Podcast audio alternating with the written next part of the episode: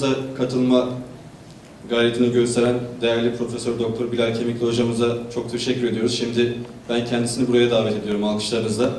Kendisi bizlere Şehirli Olmak, Şiir, Derviş ve İnsan isimli sohbetini sunacak. Hocam buyurun.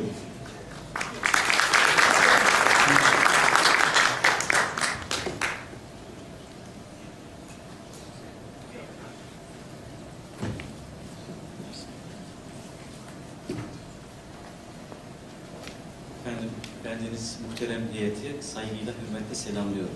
Allah'ın selamı, bereketi üzerinize olsun. Bursa'dan geliyorum. Gerçi bu sefer Kütahya'dan geliyoruz ama asıl Bursa'dan geliyorum olarak öğrendim ve Bursa selamıyla selamlamak isterim. Bursa selamıyla selamlamak demek, Mevlid'den söze başlamak demektir. Allah adını zikredelim evvela, vacip oldur cümle işte her kula. Allah adın her kim ol evvel ana, her işi asanede Allah anar. Allah'ın adını analım. Allah'ın adını anarak işimizi bereketli kılalım. Cenab-ı Mevla'ya hamdü senalar olsun ki böylesine güzel, böylesine latif, böylesine ilim aşığı dostlarla beraber olmayı bize lütfeyledi. Hak Teala ilim ve irfan yolunda ilerlememizi, ilerlerken de manevi açıdan tekamül etmemizi nasip eylesin. Bize gerçek, hakiki ilmin ne olduğunu öğreten Efendimiz'e de salatu selam olsun. Efendimiz el-muallimdir. Gerçek öğretmen odur ve gerçek bilgi, hakiki bilgiyi bize öğreten odur. Onun öğrettiği ilimde ilerlemeyi, onun öğrettiği perspektifle hayatı algılamayı hepimize nasip eylesin Cenab-ı Hak. Bendeniz için bir lütuf oldu, bir ikram oldu. Bunu baştan söyleyeyim. Yoğunluk filan o ayrı bir mevzu.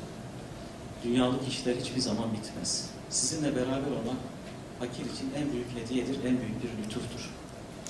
Çünkü ilimle meşgul olmak, bizim klasik şiirde Ab-ı Hayat diye bir kavramımız var, bir mazmunumuz vardır. Ab-ı Hayat'ta çok çeşitli anlamlar verilir. Mesela aşk gazellerinde Ab-ı Hayat, sevgilinin tebessümüdür, sevgiliden alınacak bir busedir, onun bir sözüdür. Tasavvuf edebiyatında Ab-ı Hayat, Mürşid-i Kamil'in sözüdür, sohbetidir. Ancak bizim genel kültürümüz açısından baktığımız zaman, İslam kültürü açısından baktığımız zaman Ab-ı Hayat ilimdir. İlimdir. Hızır'la İlyas'ın içtiği su ilim suyudur. İlimle kalıcı olunur. İlimle kalıcı işler yaparsınız. İlem Derneği ve diğer Davut Bey'in sözünü ettiği İlke Derneği, İlgeder gibi pek çok dernek, bu çalışmaya katkısı sağlayan pek çok dernek Ab-ı Hayat çeşmesini akıttılar. Allah onlardan razı olsun. Lütfettiler. Bu kısa televizyonu seyrederken bendeniz duygulandım. İstanbul'da yaşamıyorum ama gönlüm hep buradadır. Bunu mutlaka bilmenizi istirham ederim. Birkaç sene önce Lütfü Bey kardeşim bir iki ahbabıyla birlikte fakiri odasında ziyaret ettiklerinde, Bursa'yı teşrif ettiklerinde getirdikleri broşürlerin içerisinde Sebahattin Zaim hocamın konuşması vardı değil mi? İlk etkinliğinizin ilk açılış konuşmasını Sebahattin Zaim yapmıştır. Ve çalışmalarından, projelerinden bahsettiler. Bendenizi İstanbul'a davet ettiler. Ben kimdir, nereden gelmektedir, hangi çevredendir hiç onlar aklıma gelmedi. Sebahattin Zaim'in adının olduğu her yerde olmak isterdim. Ve kalkıp geldim. Gelirken sadece fiziğimle değil, bütün ruhumla geldim. Neden? Çünkü bizim öğrenciliğimizde sağdan sayıyorduk birkaç tane, soldan sayıyorduk birkaç tane isim vardı ve bu isimler içerisinde zirve isim, Allah gani gani rahmet eylesin, nur içinde yatsın, mekanı cennet olsun. Hak Teala bunun gibi ismini sayamadığımız bu büyük alimler, bize yol açan, bize ufuk açan o büyük alimleri hepsini rahmetle anıyorum. Sebahattin Zaim'in adıyla kalkıp gelmek benim için yeterli referanstı, yeterli senetti. Onunla beraber yola çıkmak, onunla birlikte bir iş yapmak gerçekten büyük bir anlam ifade etmekteydi. O günden belliydi İlem'in büyük bir okul olacağı, o günden belliydi. Ben bu heyecan içerisinde kalkıp geldim ve bu heyecan içerisinde dostlarla konuşmaya çalıştım. Gönülden konuşmaya çalıştım ve bu dostluk halkasına fakiri de kattığınız için bendeniz sizlere minnettarım. Çok teşekkür ediyorum. Çok sağ olun. Allah bu dostluğunuzu daim eylesin.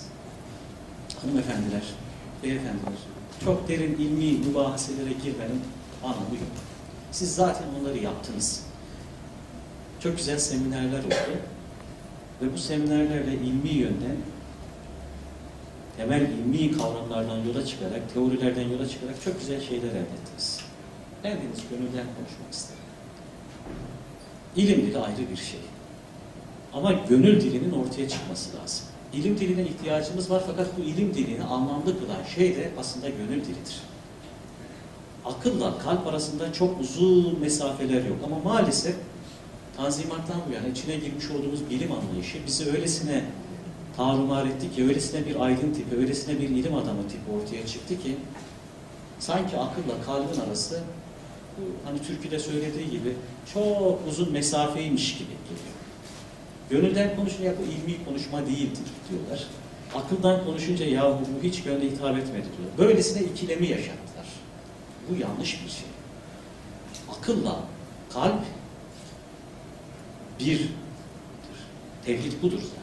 Her ne kadar farklıymış gibi görürsün aynıdır. Zaten akılla kalbi birleştirmeseniz ilim ortaya çıkmaz. Öğrendiğiniz şeyler sadece malumat olur. Siz o malumatı nakledersiniz, taklitçi olursunuz. Şeyh Galip'in bir beyti var. Tam da bu modern bilgi anlayışına adeta reddiye gibi karşımıza çıkıyor. 18. yüzyılda yaşamış Şeyh Galip. Fevkalade ilginç bir beyittir. Bir bilim felsefesi veriyor. Diyor ki, tekrarlarla şüpheleri daniş anlama. Gel arif ol, tecahül olsun marifetin. Bendeniz derslerimde çikolata ikram ederim öğrencilerime. Konferanslarda da çikolata ikram ederim. Benim çikolatamın kaynağı şiirlerdir. Yani Ülker Fabrikası ile ortaklığı falan yok. Nereden vereyim herkese birer çikolata ama bu çikolatanın tadı hiçbir zaman bitmez. Bir beyit yazarım mutlaka derse girerken. O beyitten yola çıkarak dersimi işlemeye çalışırım. Bugün bu beyti size çikolata olarak ikram ettiğimi kabul edin. Akıl defterinize lütfen yazın. Şeyh Galip çok uzak bir yerde değil. Hemen İstanbul'da Galata Mevlevihanesinde. Bir gün yolunuz düşerse İlem böyle bir organizasyonda yapar. Şehir hayatımızı oluşturan o büyük insanı ziyaret edersiniz. Şeyh Galip'in türbesinde ziyaret edersiniz. Galata Mevlevihanesi hakkında bilgi alırsınız. Hatta çağırırsanız, vaktim olursa ben de gelirim. Birlikte gideriz. Huzura birlikte dururuz. Hüsnü aşkı birlikte okumaya çalışırız. Ama bugün onun bir beytini çikolata olarak sunuyorum. Tekrarlarla şüpheleri daniş anlama. Gel marif ol, tecahül olsun marifet. Şunu dedi. Ya bilimde tekrar etmek lazım. Bir şeyi tekrar ederek öğrenirsiniz. Bizim geleneksel ilim sistemimizde bu böyledir. Yani tekrar ederek öğrenirsiniz. Ezberleyerek öğrenirsiniz. Ama ne kadar tekrar ederseniz dedim o bilgi tekrar ettiğiniz bilgidir. Size ait bir bilgi değildir. Keza şüphe de modern bilim içinde çok önemlidir ama klasik dönemde de çok önemliydi. Bir şeyden şüphe duyarsınız. O şüphe duyduğunuz şey üzerine kafa yorarsınız ve bilginiz gelişir. Ta Aristo'dan beri var olan bir bilgi anlayışıdır şüphe. Ama siz ne kadar tekrar etseniz, ne kadar şüpheye düşerseniz düşünün, ne kadar kafa yorarsanız yorun, o elde ettiğiniz bilgi değildir. Elbette o bilgidir ama gerçek bilgi değildir. Gerçek bilgi tecahül olsun marifetin derken ben biliyorum her şeye vakıfsınız, her şeyi elde ettiniz. O elde ettikten sonra ben bu kadar şey öğrendim ama bilmediğim pek çok şeyde vardır diyebilmektir gerçek bilgi. Ne öğreniyorum ki? Çok az şeyi biliyorum demektir. Bunun çok güzel örneğini İbn-i Kemal'de biz görüyoruz. İbn-i Kemal biraz ilmiyle mağrur bir kişi olarak hep anlatılır. İlk dönemlerde zaten olur. Yolun başında asistanken çok mağrurdur. Doktorasını bitirince dünyanın bir numaralı ilim adamı odur. Doçent olunca jüride biraz şey yapar, biraz yavaşlar, vitesi geriye doğru almaya çalışır. Profesörde hiçbir şey kalmaz. Hiçbir şeyim yok dersiniz, hiçbir şey yok. Şu anda hiçbir şey olmayan birisi olarak konuşuyorum ben size. Bu böyledir yani. Ama üniversite birinci sınıftaysa dünyanın bir numaralı ilim adamısınız tabii. İbn-i Kemal böyle ilmiyle mağrur bir insan diye ilk dönemlerde anlatılıyor. Bir halktan bir adamcağız, bir şehirde. İbn-i Kemal'e diyor ki, Üstad diyor ben cahil bir insanım. Yani ilim, Allah'ın ilmi ile insanlığın ilmini bir mukayese yapabilir misin? Ya diyor mukayese yapılabilir mi? Allah'ın ilmi sonsuzdur diyor ama ben diyor anlamam. Bana diyor böyle misaller ver, bir örnek ver. İbn-i Kemal de eline bir kağıt alıyor. Diyor ki bakın şu kağıt faraza. Allah'ın ilmine sınır olmaz ama Allah'ın ilmi sonsuzdur. Oraya da bir nokta, bir kalemle şöyle bir noktacık koyuyor. Bütün insanlığın ilmi gelmiş ve gelecek bütün insanlığın ilmi bu Allah'ın ilmi karşısında bu nokta gibidir diyor. Bu kadar, bir nokta kadar bir ilmimiz var. Bütün o filozofların, bilim adamlarının ilmi budur diyor. Bu ihtiyar adamcağız diyor ki, peki efendim diyor, İbn-i Kemal'in ilmi bu noktada nerede? Nerede bu İbn-i Kemal'in ilmi? Şimdi nerede bu İbn-i Kemal'in ilmi dememiz için İbn-i Kemal kadar bilgiye sahip olmamız lazım. Belli bir ilim metoduyla belli metinleri okuduktan sonra Şeyh Galip'in sözünü ettiği o tecahül olsun, marifetin noktasına ulaşmamız lazım. Biz bir yolcuyuz. Yolcuyuz, uğradığımız duraklardan birisi işte alternatif bir üniversite gibi hizmet gören İLEM'in hazırladığı laboratuvarlardır, atölyelerdir. O atölyelerde çok güzel şeyler öğrendik. Daha da güzel şeyler öğreneceğiz ve daha da güzel faaliyetler, etkinlikler yapacağız. Bu faaliyetlere, bu etkinliklere katkı sağlayan bütün dostları, maddi yönden, manevi yönden, hafta sonlarını ayıran biraz önce Lütfü Bey bahsetti, cumartesi günlerine vakfeden dostlarımız, 11 yıldır bu hizmeti sürdüren dostlarımızın hepsine hürmetlerimi arz ediyorum. Yaşları benden küçük de olsa ellerinden öpüyorum. Küçük de olsa da büyükler de olsa öpüyorum. Çünkü ilme hizmet etmek en büyük erdemdir. Pek çok insan bunun farkında değildir. Bir alimi yetiştirmek bütün bir dünyayı ya çeki düzen vermekten daha da önemlidir. Geçen hafta Erzurum'daydım. Erzurum'da Alvarlı Efe Hazretleri ile ilgili bir sempozyum vardı. Alvarlı Efe'nin talebelerinden birisi yaşlı bir hoca efendiyi ziyaret ettim. Dedi ki, Alvarlı Efe'ye demişler ki, Efe, elinde bir para var, 100 lira para var her neyse. Deseler ki, yahu şurada Kabe, Kabe'nin duvarı yıkıldı. Şurada da talebe var, ne yaparsın? Demiş ki, Kabe'nin duvarı kalsın, onu mutlaka Allah'ın evidir, birisi yapar, ben talebe okuturum demiş. O talebenin ihtiyacını karşıladı. Müthiş bir şey. Bir köy imamı Alvarlı Efe, Alvar imamı diye maruf, divanı, şiirleri meşhurdur, bilirsiniz. Türkçü formatında da söylenir, okunur. TRT repertuarına girmiştir. Bir köy imamı ama köy imamının ufku budur. Ve Alvarlı Efe gibi gönül dostları bizi o gelenekle bağladılar. Gelenekle köprü kurmamızı sağladılar. Adeta köprü oldular bizim için. Böylesine güzel şeyler yapıldı. Şimdi Davut Bey gibi hayırsever, bu işin mütevellisi olan dostlarımız gerçekten nasipli insanlar. Biz yardım ediyoruz. Elbette yardım ediyoruz. Allah razı olsun. Allah size bu ilim yolunda hizmet etmeyi nasip eylemiş. Bu çok büyük bir erdemdir, çok büyük bir fazilettir. Hatta hala sayılarımızı artırsın ve bütün şehirlerimizde İLEM gibi ilim ve irfan ocakları kurulsun diye niyaz ediyorum. Efendim, ben bu kadar geniş malumatla giriş yapmamın sebebi nasıl olsa metin yayınlandı. Tutup bu metinden yola çıkarak bir konferans verecek değilim. Zuhur'a da tabiiz. Onu da okursunuz. Ama şunu da söyleyeyim, yani bu metni yazarken gerçekten yoğun bir şeyim vardı ve oturup başlı başına bu konuyla ilgili sistematik olarak düşünme imkanım yoktu. Bunu baştan söyleyeyim. Bir de bir kitaptan yola çıkarak benim konuşmamı istediler. Şehir, Hayat ve Derviş kitabından yola çıkarak ben oradaki bazı makalelerden, sonra İnsan, Deniz ve Hayat isimli makaleden bazı makaleleri düşünerek, oralardan yola çıkarak sizinle ilgili bir metin yazmaya çalıştım. Fakir'in şehir hakkındaki değerlendirmelerini kısaca size arz etmeye çalıştım. Dolayısıyla bazen tekrarlar olabilir o metinde. Onu hoş görmenizi ve tarafıma tevdi edilen görevin bir neticesi olduğunu bilmenizi istirham ederim. Şunu söylemek istiyorum. Şehirli olmak nedir derken, öncelikle aslında şehri inşa etmek nedir? Şehir nasıl inşa edilir? Oradan yola çıkarak konuşmanın daha doğru olacağını düşünüyorum. Yani şehirler nasıl? Son dönemlerde özellikle tarih bölümlerinde şehirleri kurmaya dönük, şehir tarihine dönük çok güzel çalışmalar yapılıyor ama bir sanat, edebiyat ve işte tasavvuf üzerine çalışan bir kişi olarak, tasavvuf edebiyat üzerine çalışan bir kişi olarak bendeniz de bu soruyu kendi kendime soruyorum. Ve şehirler nasıl inşa edilir? Şehri kurmak ne anlama gelir? Sorusunu soruyorum. Şunu görüyorum. Bazı şehirler hakkında mesela kuruluşunu bildiğimiz şehirler var. Kufe, Samarra gibi İslam şehirleri var. Bu İslam şehirlerinin, bu kurulan şehirlerin, daha sonraki işte şehirler, işte Saraybosna'ya gidiyorsunuz, o Bosna'nın kuruluşu. Kuruluşunu bildiğimiz şehirler hakkında çok fazla problemimiz yok ama mesela Bursa gibi, İstanbul gibi, Sivas gibi kadim şehirler. Anadolu şehirleri için söylüyorum. Daha başka şehirler de var. Bunların kuruluş dönemini, kuruluş şeyini başlatamıyoruz. Yani bir tarihimiz yok elimizde. Şu dönemde başlamıştır diyemiyoruz.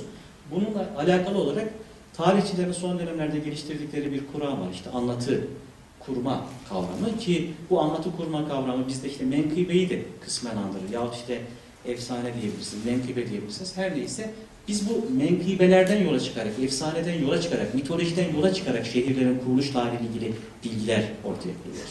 Şunu söylemek istiyorum, ben ister istemez Bursa'dan geldiğim için Bursa'dan yola çıkarak şehri anlatacağım size. Mesela Bursa'nın kuruluşuna ilişkin rivayetlere baktığınızda şunu görüyorsunuz. Bursa'yı kuran kişi aslında bir peygamberdir. Kimdir o? Süleyman Aleyhisselam'dır. Rivayet öyle ki Belkıs'ın tahtına oturmuş Süleyman Aleyhisselam, veziri de var yanında. Böyle dünyayı temaşa ederlerken menkıbe böyle anlatılıyor. Böyle Uludağ'a gelmişler. Efendim Uludağ çok muhteşem bir şey. Vadi acayip böyle güzellikte. Şimdiki Bursa'yı düşünmeyin. Böyle talan edilmiş, yok edilmiş Bursa'yı düşünmeyin. Henüz insanın elinin dokunmadığı o Bursa'yı tasavvur edin. Böyle vadi boydan boya böyle yeşillikler içerisinde fevkalade güzel bir yer. Yahu bu güzel yerde neden bir şehir yok? Allah Allah demiş Süleyman Aleyhisselam ve ilk şehri kurmaya o başlamış derler. Bendeniz Bursa'yı hep şiir şehre benzetirim. Bursa bir şiir şehridir gerçekten. Uludağ'ın eteklerinde vadiye doğru böyle baktığınız zaman, özellikle Uludağ'dan aşağı doğru seyrettiğiniz o yapılarla birlikte bir şiir şehridir. Büyük şair, şairi mutlak olan Allah, öylesine güzel bir mekanda böyle bir şehri kurma ilhamını insanlara vermiş ve insanlar da bu kurma ilhamının ancak peygamberlere olacağını, ki Bursa ancak Süleyman Aleyhisselam'a yakışır, bunu Süleyman Aleyhisselam kurmuştur demişlerdir. Süleyman bu şehri kurmuştur. Bu diğer şehirlerin kuruluşuna ilişkin bakın, mesela Sivas hakkında burada kısmen değinmeye çalıştım.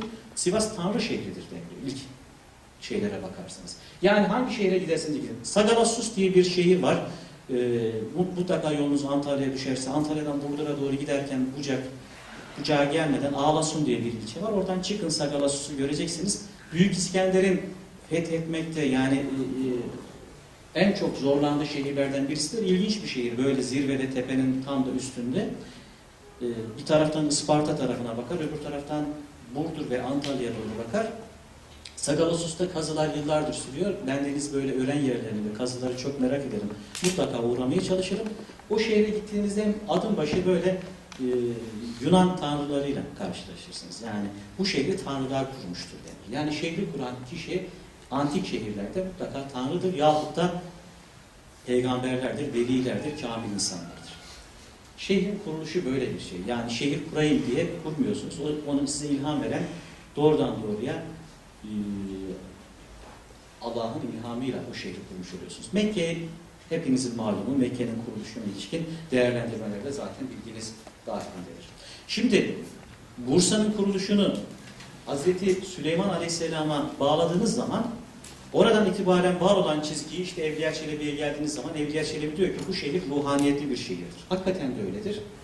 Kuruluşundan itibaren mesela henüz Osmanlı tarafından, Müslümanlar tarafından fethedilmeden önce Bursa azizler şehriydi.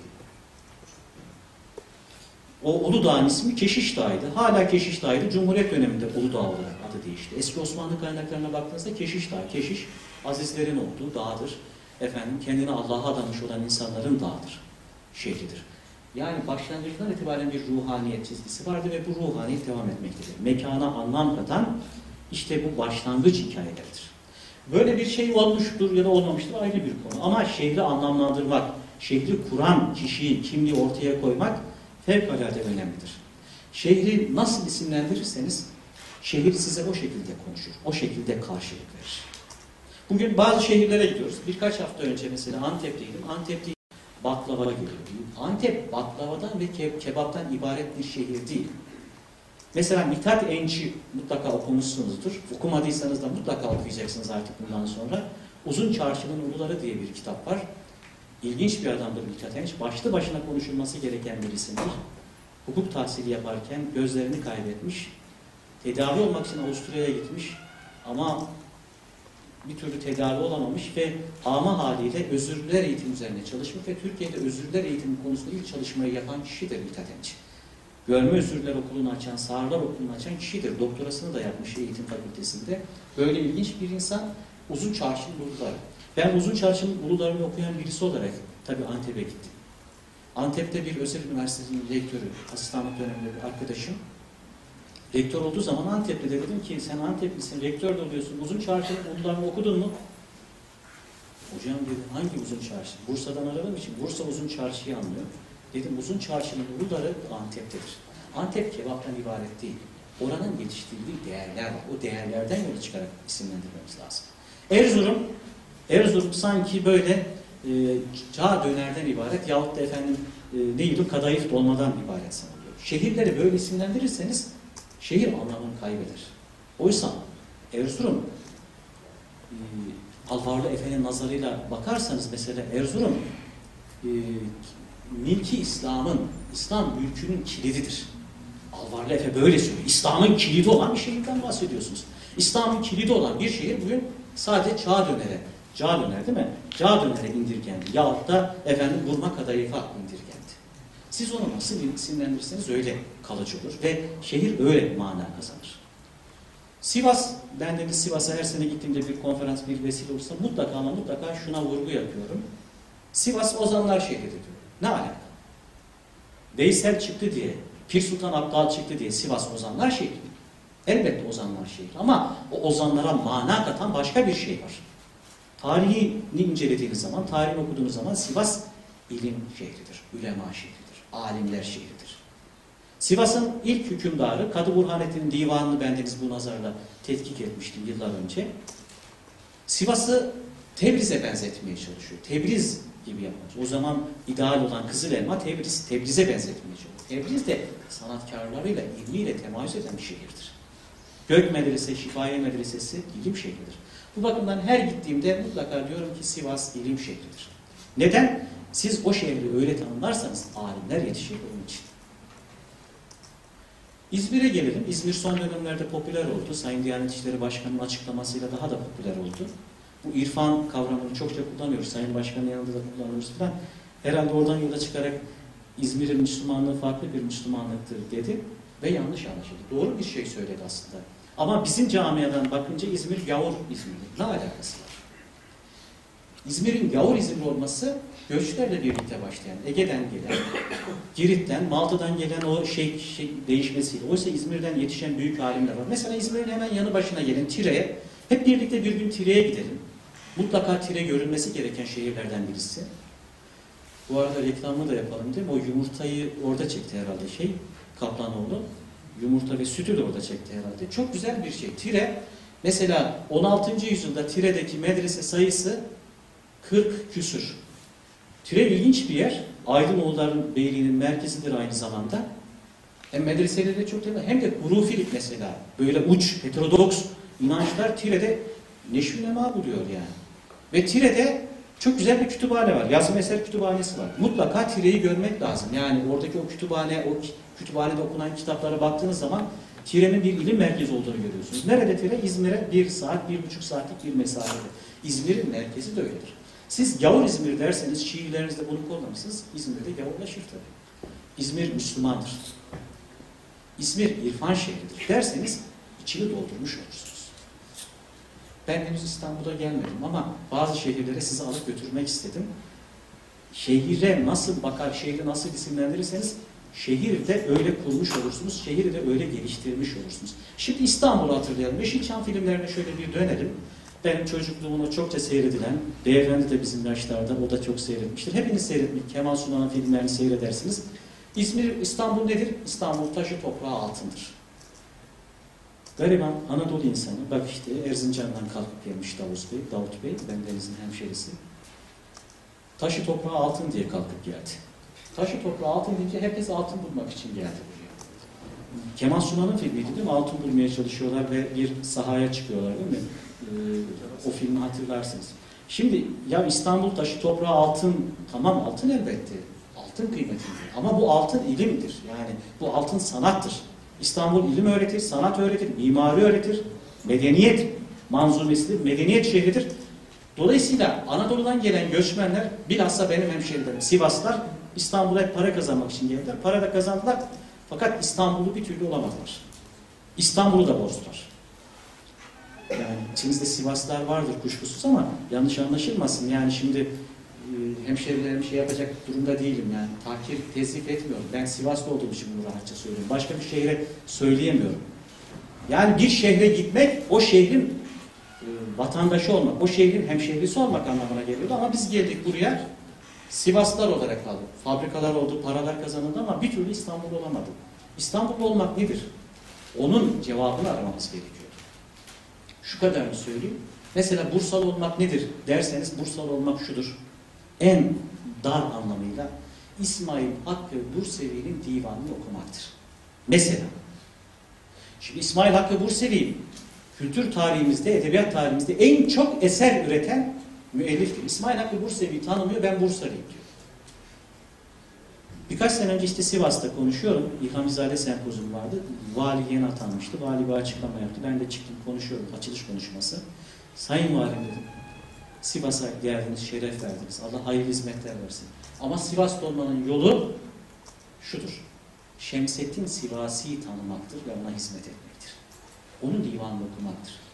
Şimdi Üsküdar'dasınız. Üsküdar'da olan birisinin Aziz Mahmud Hüdayi'nin divanını okumadıysa ben Üsküdar'dayım demesin. Yapacağı tek bir şey var.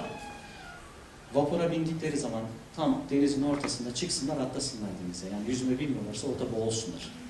Aziz Mahmud Hüdayi'nin divanını bilmeyen, okumayan, ne bileyim işte karşıya geçtiniz Eyüp. Eyüp'te Şemsettin Sivasi'nin ahvadı var. 16. 17. yüzyılda İstanbul'un kültür hayatına büyük katkı sağlamış. Abdülahad Nuri'yi tanımayan. Merkez Efendi'ye doğru geliyorsunuz, oradaki yazılan söze, sohbete tanıklık yapmayan. Ebu Suud Efendi'yi incelemeyen. Beşiktaş'a geliyorsunuz, Beşiktaş'ta Yahya Efendi'nin huzurunda şöyle bir durup efendim hem Beşiktaşlı Yahya'yı hem de Şeyhülislam Yahya'dan bir iki satır bir şeyler okumayan, söylemeyen insan yahut şarkısını, türküsünü bilmeyen insan ben İstanbulluyum demesin. Ne desin? İstanbul'da oturan Sivaslıyım desin. Bu ya. Şehirli olamaz. Ne de geldiği şehre aittir. İstanbul'da ikamet eden Sivaslıyım. Şimdi pek aziz dostlarım, Bursa fethedildi. Bursa'nın şimdi kuruluşuna bakarsanız, yani şehri inşa etmek, kurmak, Bursalı olmaktan bahsettik ya, şunu görüyoruz. Ben deniz yıllardır Bursa'yla uğraşıyorum. Hemen hemen her yıl Allah nasip eyledi bir sempozyum yaptık. Bursa'nın manevi değerleri, Bursa'nın büyük şairlerine ilişkin çalışmalar, eserler ortaya çıktı. Bundan birkaç sene önceydi.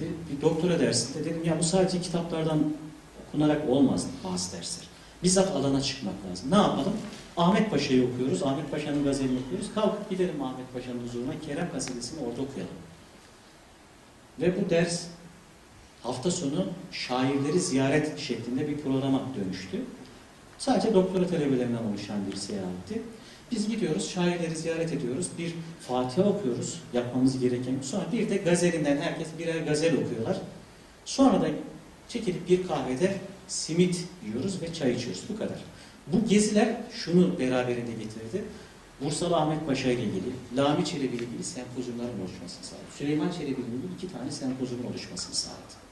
Ve en önemlisi Lami Çelebi'nin dedesi Nakkaş Ali Paşa, Allah rahmet eylesin, Yeşil'in nakkaşıdır.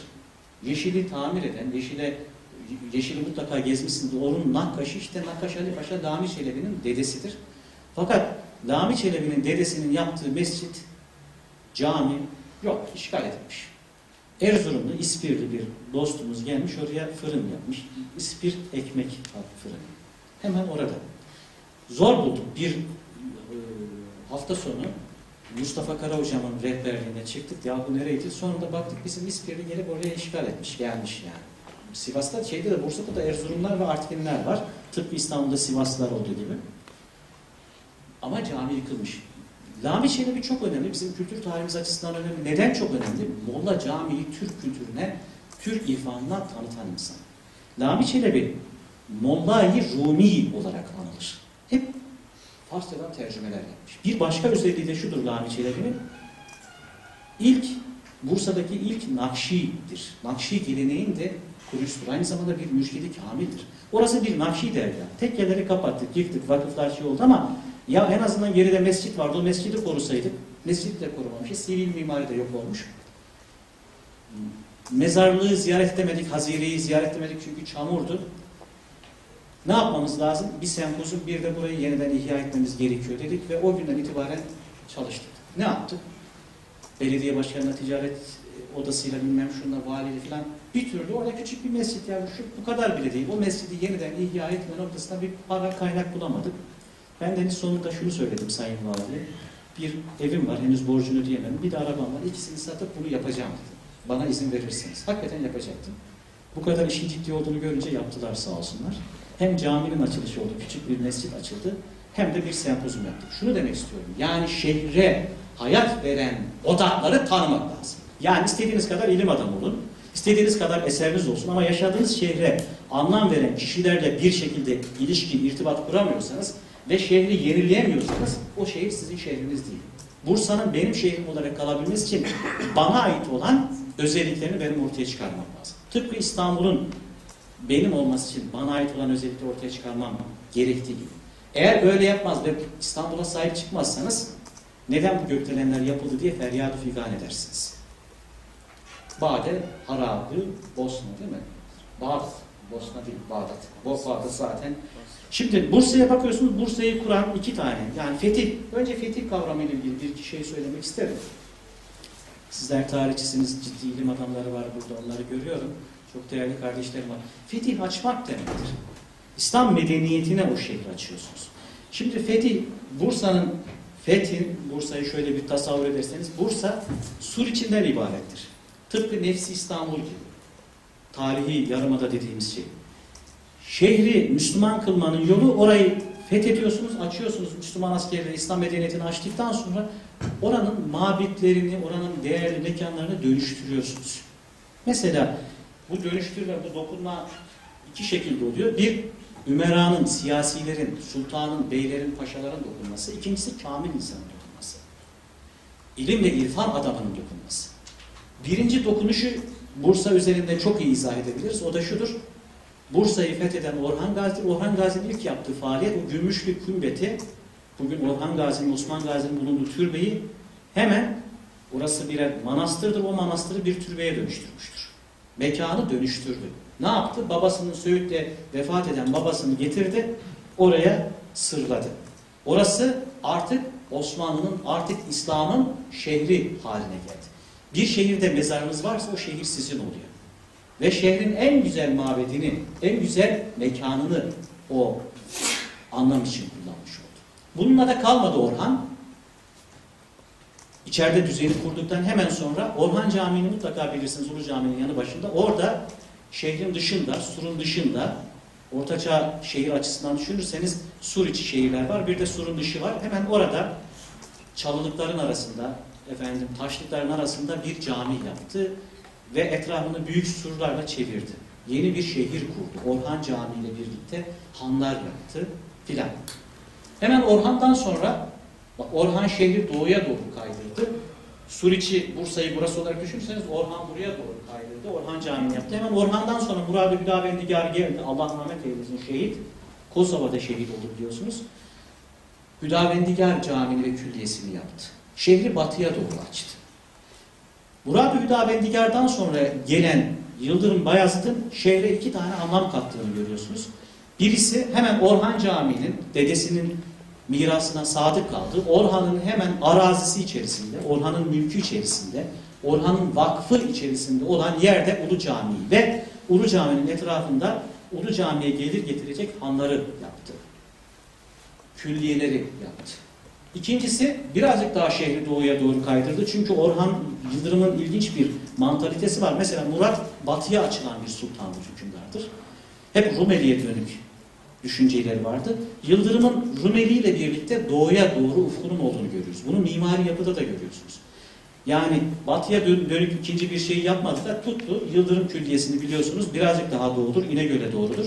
Oraya Yıldırım Külliyesi'ni yaptı. Timur'un Yıldırım'la uğraşmasının altında yatan sahiplerden birisi budur. Yani bendenizin görebildiğim kadarıyla, yani bu mimari yapıdan yola çıkarak Ulu Cami ile ilgili fakir kitap, geçtiğimiz senelerde bir kitapla işletmiştik. O vesileyle de bunu görmüş oldum. Yani neden böyle bir Ankara Savaşı, neden böyle bir çatışma oluyor? Sebeplerden birisi bu. Yani Yıldırım belki Murad-ı Hüdavendigar gibi batıya doğru açılsaydı muhtemelen Timur'la karşılaşmayabilirlerdi. Ama doğuyu da bir şekilde kucaklama niyetiyle doğuya doğru kaydı ve işte orada Yıldırım Külliyesi'ni yaptı. Sonra 2. Murat geldi. Bugünkü Muradiye dediğimiz tıpkı o da dedesinin izinde gitti. Murad Hüdavendigar'ın hemen yukarısında Muradiye'yi kurdu. Ha, bu arada Çelebi Mehmet'i atladım, kusura bakmayın. Çelebi Mehmet ne yaptı? Çelebi Mehmet babasıyla dedesinin izini sürdürdü. Bugün o yeşil dediğimiz yerde şehri kurdu. Şimdi bu yapılan külliyelerin her birisi şu demektir. Külliye demek, camisi, hamamı, aşevi, medresesiyle birlikte yeni bir şehir demektir. Yani şehri genişlettiler, değiştirdiler, dönüştürdüler. Bursa artık o nefsi Bursa, sur içi Bursa olarak kalmadı. Büyük bir Bursa haline geldi. Bu arada sadece sultanlar bunu yapmadı. Mesela Demirtaş Paşa var. Efendim diğer devlet adamları var. Pars Bey var. Alaaddin Bey var. Mesela Orhan Gazi'nin kardeşi. Onlar da bu çevrelerde bir kısım imaretler, bir kısım mekanlar, bir kısım dini ve sivil mimari unsurlar ortaya koydular. Yani şehri yenileyen, şehri kuran, şehre yeni bir hayat veren, her şeyden önce siyasi ve askeri kimliği ortaya çıkan devlet erkanıdır. Ama bir başka erken daha var ki, bir başka şey var ki o da insanı kamildir. Bunu en iyi yine Bursa'da görüyoruz. Mesela Bursa için şunu söyleyebilirim. Yıldırım'ın hemen yukarısında ilim ve irfan hayatımızın yıldızları olan mümtaz şahsiyetler, Yıldırım Beyazıt'ın damadı Emir Sultan Külliyesi'ni kurdu. Emir Sultan Külliyesi'ni kurdu. Orada bir dergah, bir medrese meydana getirdi. Efendim cami yaptı. Ve devlet adamları da buna destek oldular. Orada bir Emir Sultan Mahallesi ortaya çıktı. Yukarıda Üftade ve diğerleri keza şehre hayat vermiş oldular. Şunu demek istiyorum değerli dostlar. İlim muhit işidir. Bir muhit oluşursa ilmiye tüter derneği o muhit oluşturuyor, ilim meydana gelir. Şehir de o muhit içerisinde varlık kazanır. Şimdi devlet ümerasının yani fetihle birlikte şehri bize dönüştürülmesini sağlayan bir başka unsur şudur, fıkıhtır. Hukuktur daha doğrusu. Zımni hukuku, efendim vakıf hukuku ve diğer hukuki şeyler. Yani artık reayayı idare etmeye dönük, çarşı ile ilgili ticaret, iktisadi hukuk, her neyse fıkıhla biz şehri, bizim şehrimiz haline getirdik. Ama insanı kamilin dokunduğu yerde fıkhın dışında bir başka pencere daha açıldı. O pencere sanat penceresiydi, düşünce penceresiydi, efendim duygu penceresiydi. Asıl hamuru yoğuran onlardı. Fıkıh biraz soğuktur. Yani hukuk biraz soğuktur ister istemez. Bu soğukluğu izale eden, sözle, sohbetle insanı demleyen ve o insanlara dönüştüren kişiler insanı kamiller oldu. Onların kurdukları muhitler oldu. Sanat da bu muhit içerisinde gelişti. Süleyman Çelebi ile söze başladım. Süleyman Çelebi'yi hatırlayarak sözü devam ettirelim. Mesela Süleyman Çelebi Osmanlı ailesinden akrabadır. Süleyman Çelebi'nin dedesi Şeyh Mahmud ilk müderrislerimizden de bizim genellikle ilim tarihimizde Osmanlı ilim tarihinde ilk müderris, İznik'teki müderris Davud-u Kayseri olarak bilinir. Doğrudur. Davud-u Kayseri müesses bir kurumun ilk müderrisidir. Ama ondan önce Şeyh Mahmud var. Şeyh Mahmud Orhan Gazi'nin kayınbiraderidir. Yani Süleyman Çelebi'nin aynı zamanda Osmanlı kuran aileden geldiğini bilmeniz için bunu söylüyorum. Şeyh Mahmud aynı zamanda şair. Hakkında çok fazla bilgimiz yok ama şair olduğu da kaynaklarda geçiyor. Yani böyle bir yakınlıklar var. Kim bu Süleyman Çelebi? Süleyman Çelebi saray imamı. Yıldırım Beyazıt döneminde saray imamı. Süleyman, Emir Süleyman'ın yani Yıldırım Beyazıt'ın oğlunun lalası. Selçuklu'da Ata Bey vardı. Artık şeyde Osmanlı'da lalalık gündeme geliyor. Şehzade yetiştiren bir kişi. Ve bir başka kimliği daha var. O kimlik nedir? Asıl Süleyman Çelebi yapan bu üçüncü kimliktir. O da nedir? Emir Sultan'ın manevi talebesi olmasıdır. Yani Emir Sultan'ın irfan sofrasında bulunmuş, o sofradan tedeyyüz etmiş bir kimlikle karşı karşıyayız. Binaenaleyh Ulu Camii kurulduğunda Ulu Camii'ye nitelikli bir imam aranıyor. Emir Sultan'a soruyor, damadına soruyor Yıldırım Beyazıt kim burada imamlık yapabilir diye. Hemen çekinmeden diyor ki işte saray imamı Süleyman Çelebi bunu yapar. Zaten sarayın bir parçasıdır. O aileden gelmektedir. İrsiyet bağlıdır. Ve hemen onu Ulu Camii imam olarak diyor. Ulu Camii imamlığı basit bir imamlık değil. Osmanlı'nın ufkunu, Osmanlı'nın vizyonunu ortaya koyan bir projedir Ulu Camii. Ve oranın imamı.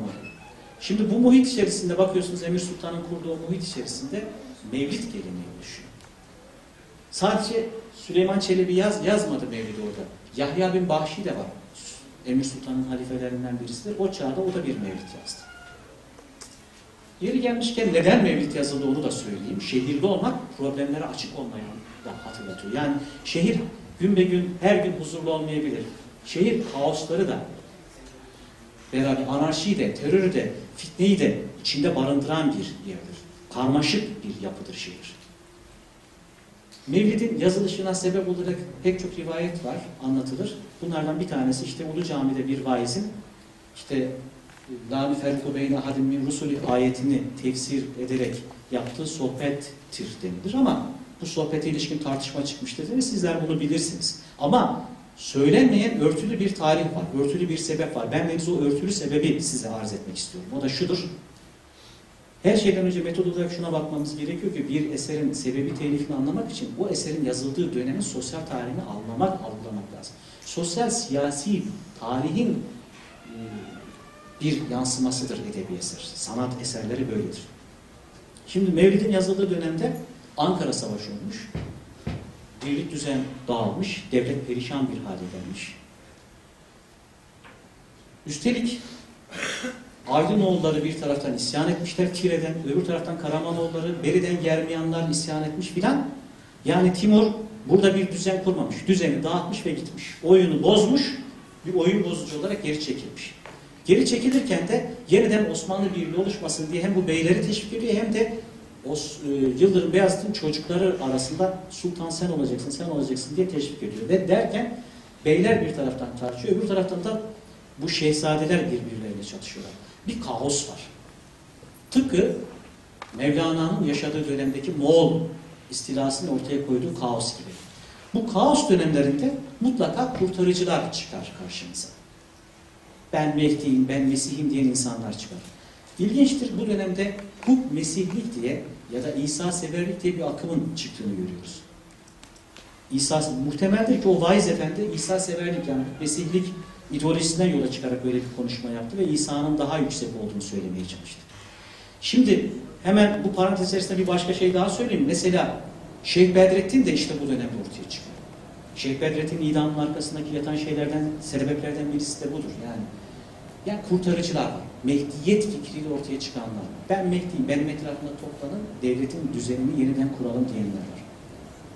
Süleyman Çelebi işte bu kaos ortamında bu eserini yazıyor ve eserinin adını da Vesile-tün Necat koyuyor. Kurtuluş vesilesi. Şunu demek istiyor, ben deniz onu okuyunca, baştan sona okuyunca her okuyuşumda bunu görüyorum. Bir kurtarıcı mı arıyorsunuz? Kurtarıcı hakikati Muhammedi'dir. Hazreti Peygamber'dir. Mehdi, Muhammedi ilkelere bağlanmaktır. O da Kur'an'dır işte. İlginçtir. Süleyman Çelebi Vesile-tün Necat'ı yazdıktan sonra aynı dönemlerde Çelebi Mehmet dirilik ve düzeni sağlıyor. Ve devlet yeniden toparlanmış oluyor.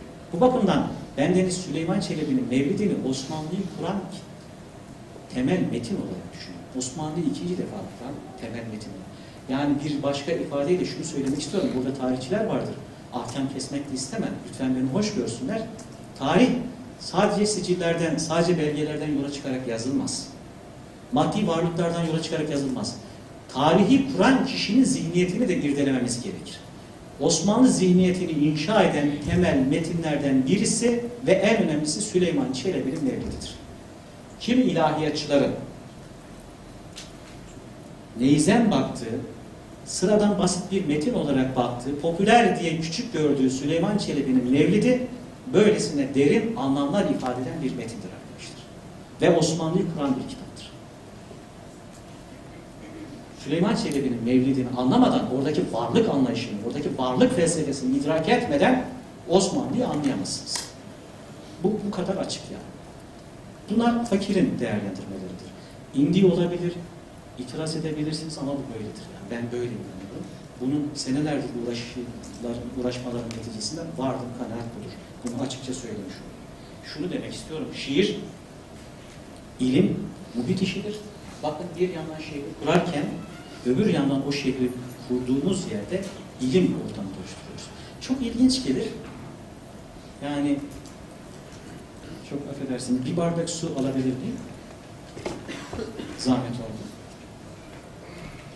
Emir Sultan Medine'den kalkıp bir rüyanın peşine düşüp, bir rüyadır yani, bir rüyanın peşine koşup Bursa'ya gelmiş. Bursa'ya geldiğinde evladı Resul'dendir, Seyyid'dir. Öyle kalmıyor. Yani ben Seyyid'im, ben çok teşekkür ederim, zahmet oldu. Kalmıyor, ne yapıyor? Şunu yapıyor. O dönemdeki ulemayla mesela Husus'u okuyorlar, İbn-i Arabi okuyorlar. Daha başka eserler okuyorlar.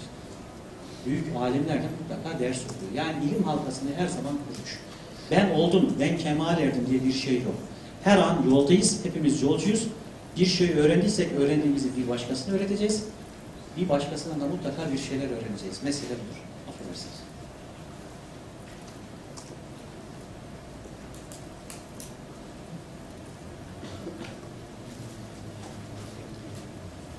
Arkadaşlar, acizane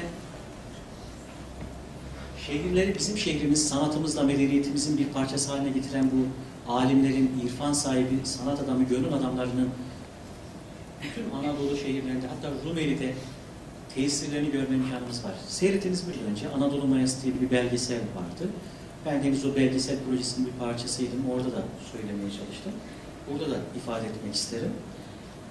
Şunu görüyoruz, iki koldan bizim şehirlerimiz, bizim şehrimiz haline dönüştüğünü görüyoruz. Yani irfani yorulması, ilim anlayışının iki cepheden geliştiğini görüyoruz. Bu iki cepheden bir tanesi Muhyiddin İbn-i Arabi ve Necmeddin Kübra ayağıyla oluşan entelektüel seviyesi yüksek olan sufiliktir.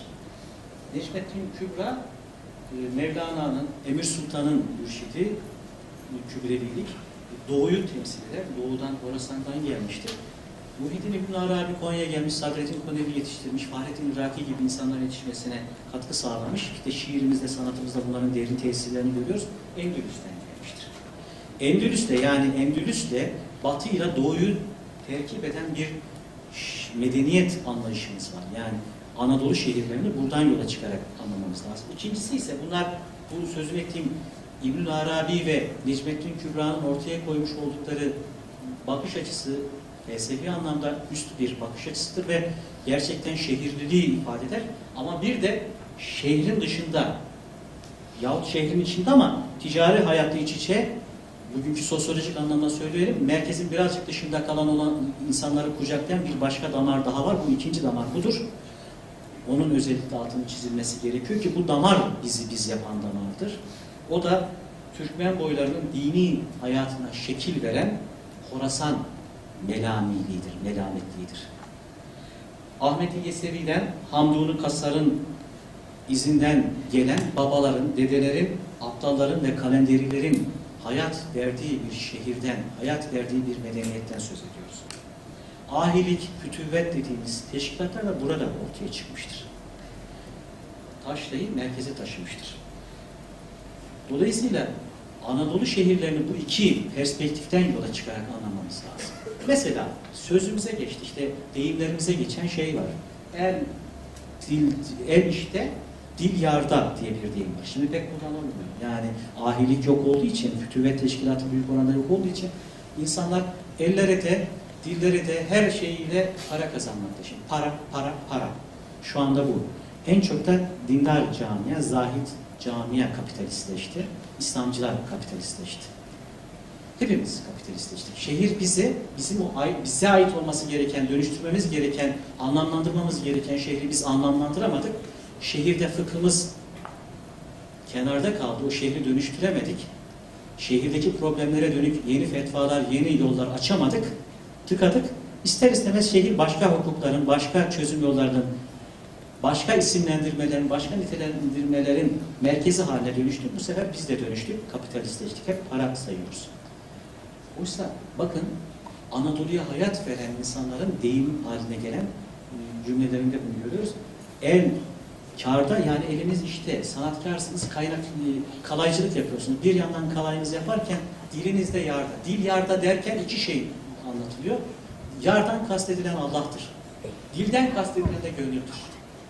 Elin ne kadar işinle meşgul olursa olsun ama gönlün Allah'la baş başa olur. Bu melametliğin çizgisidir, işaretidir, izidir. Daha başka şeyler de var. Mesela şöyle söylüyorlar. ne diyorlar? Bar olmak değil, yar olmak gerekir diyorlar. Bar olmak yük olmaktır. Mesele yük olmak değil. Herkes bir başkasına yük. Şimdi bakıyorsunuz yük, yani hemen yolu kapatıyor. Ya dur, şunu estetik bir şekilde, şehirli olmak, arabayı düzgün park etmektir. Ben de biz o yüzden iyi araba park edemem. Şehirli olmayı anlatmam da abes açtı aslında. Yani bir türlü beceremem. Geriye manevraları yapamam. Senelerdir araba kullanıyorum. Yapamam. Ama yolu tıkıyorsunuz. Yani.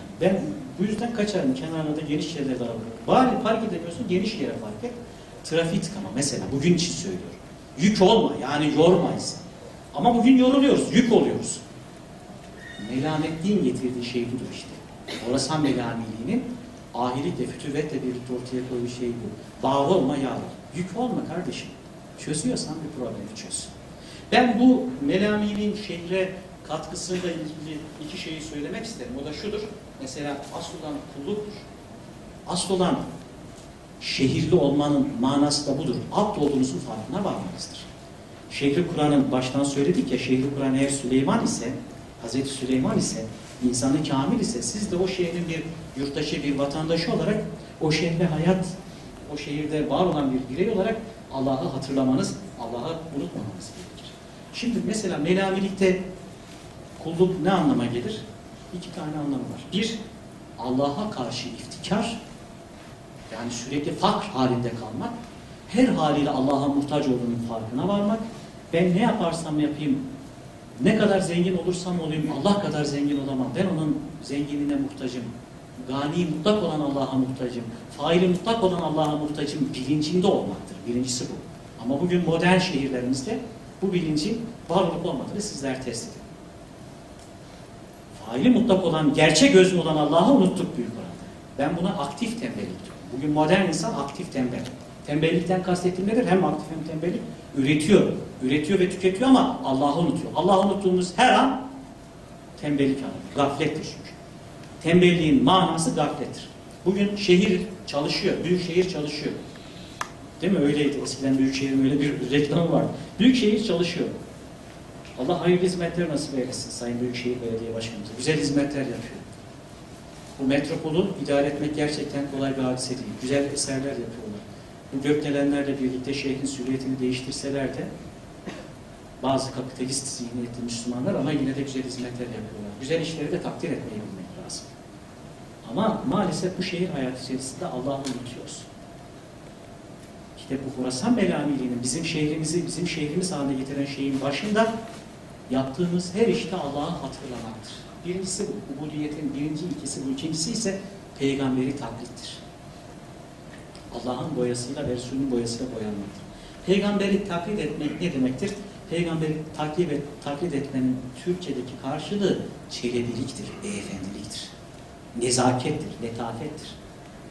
Nezahati lisandır. Adalettir, hakkaniyettir. Sevgidir, merhamettir. Bununla şehir oluyor. Bununla şehir kendine geliyor. Birkaç ilke söyleyerek konuşmamı toparlayayım. Herhalde uzun mu konuştum, sizden şey alamıyorum. Böyle yaparsanız ben hemen sözü keserim. Efendim, çok fazla yormayalım. Çünkü zaten metinlerimizde var. Sohbetten, konferanstan maksat nazardır. İnsan iki şeyle mayalanır. Bir sözle, iki gözle mayalanır. Bakarsınız, mayalarsınız. Zaten aşk bakışla başlar. İkincisi sözle, kulak. Derler ki ağaçlar kökünden sulanır, insansa kulağından sulanır. İnsan kulağından iki şekilde sulanır. Hem iyi yönden sulanır, hem kötü yönden sulanır. Nezahati lisan sahibi olursanız, ilim sahibi olursanız, işte ilim bu yüzden çok önemli, iyi yönden sularsınız insan. Kulağımız bizim kökümüz. Müslüman olmak da kulağa sahip olmakla başlıyor. Biz Efendimiz'i göremedik. Onu görseydik, gözlerimiz onu görseydi sahabi olacaktık. Ama onu görmemek, onu sevmemek anlamına gelmez. Onu duyuyoruz. Onunla ilgili anlatılanları okuyoruz.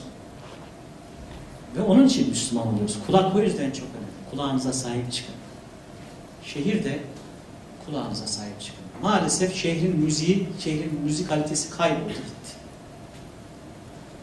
Şimdi Mevlana Selahattin Zeykubi'nin dükkanının oradan geçerken, kuyumcu dükkanlarının işte Menakıb-ı Arif'inde geçer.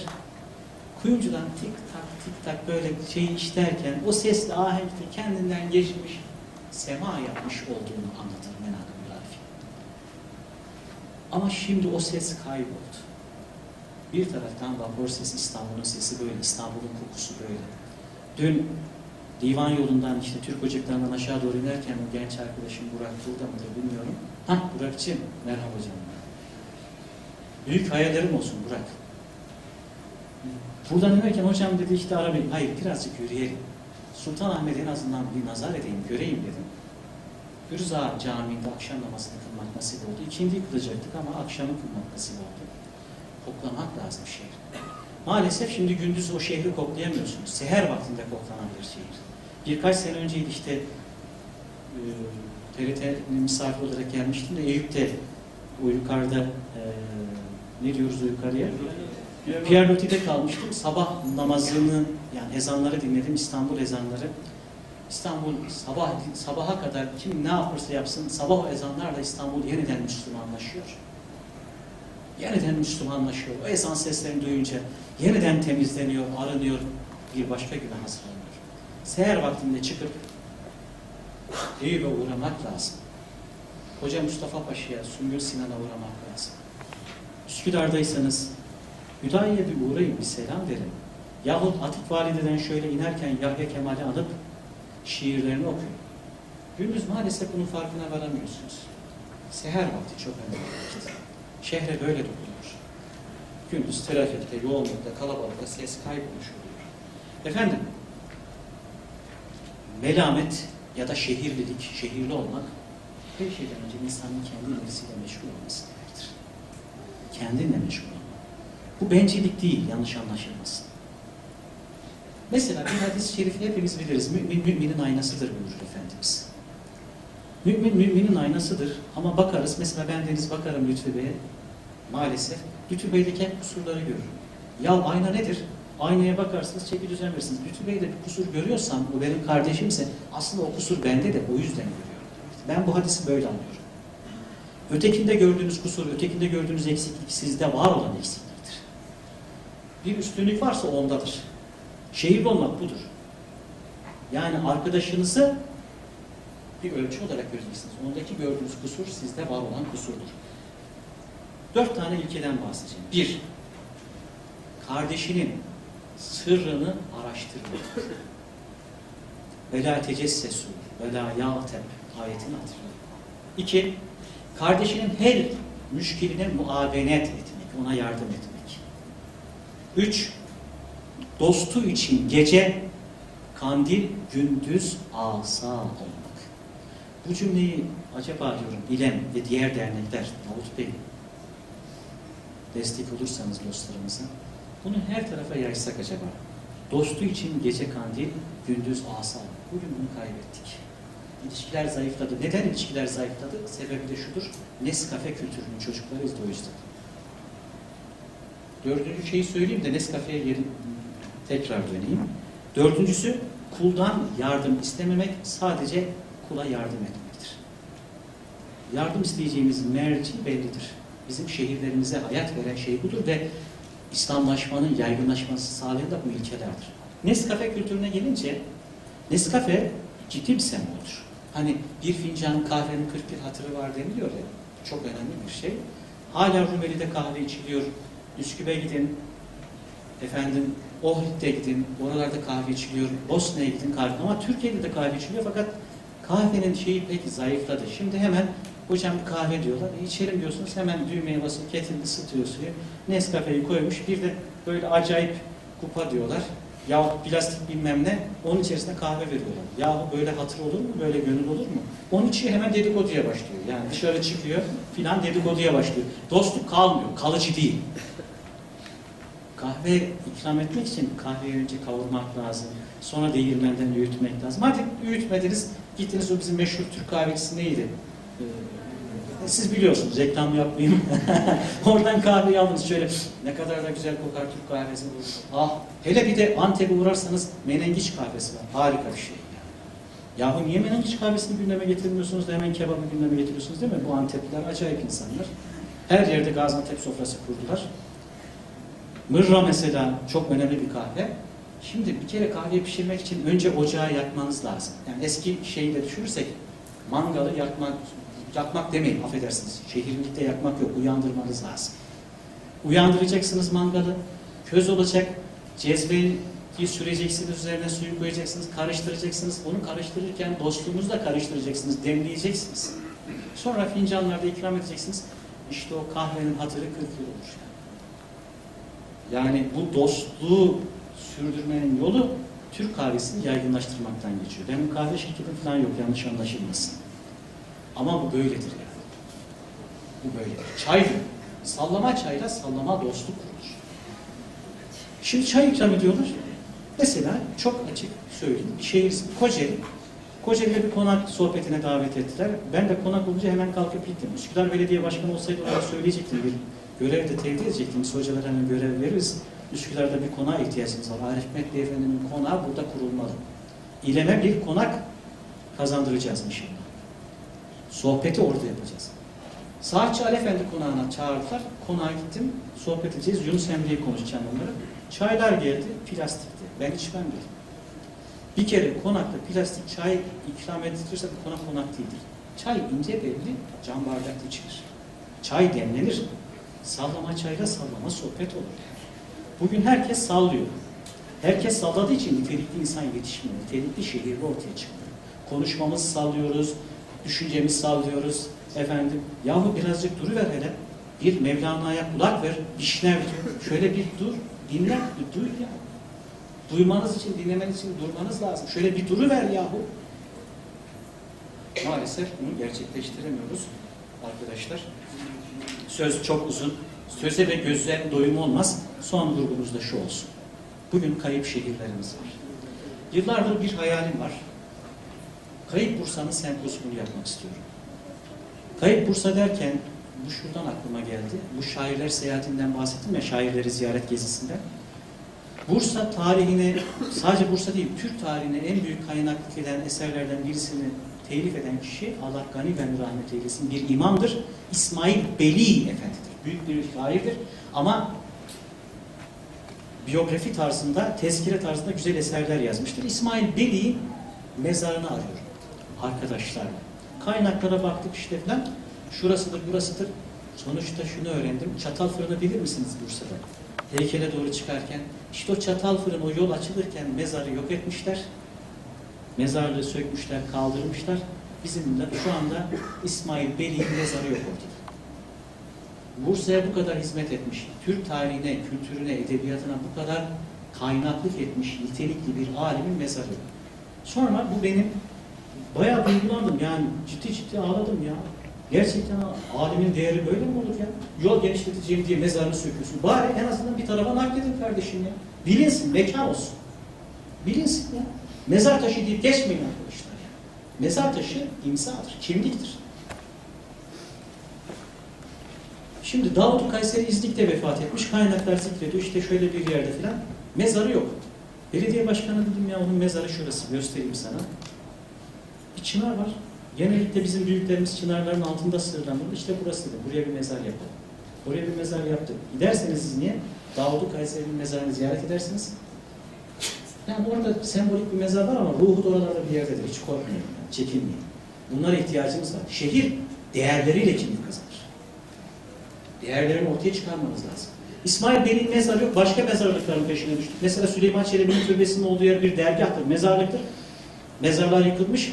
Dergahın olduğu yerde de belediye başkanının konağı var. Yan tarafta da kafe var. Belediyemiz birisini kiraya vermiş. Kafe var. Ve ilginçtir arkadaşlar, o mezarlıkta tarihçi Neşri yatıyor. Neşri, Osmanlı tarihinin en seçkin müelliflerinden birisi.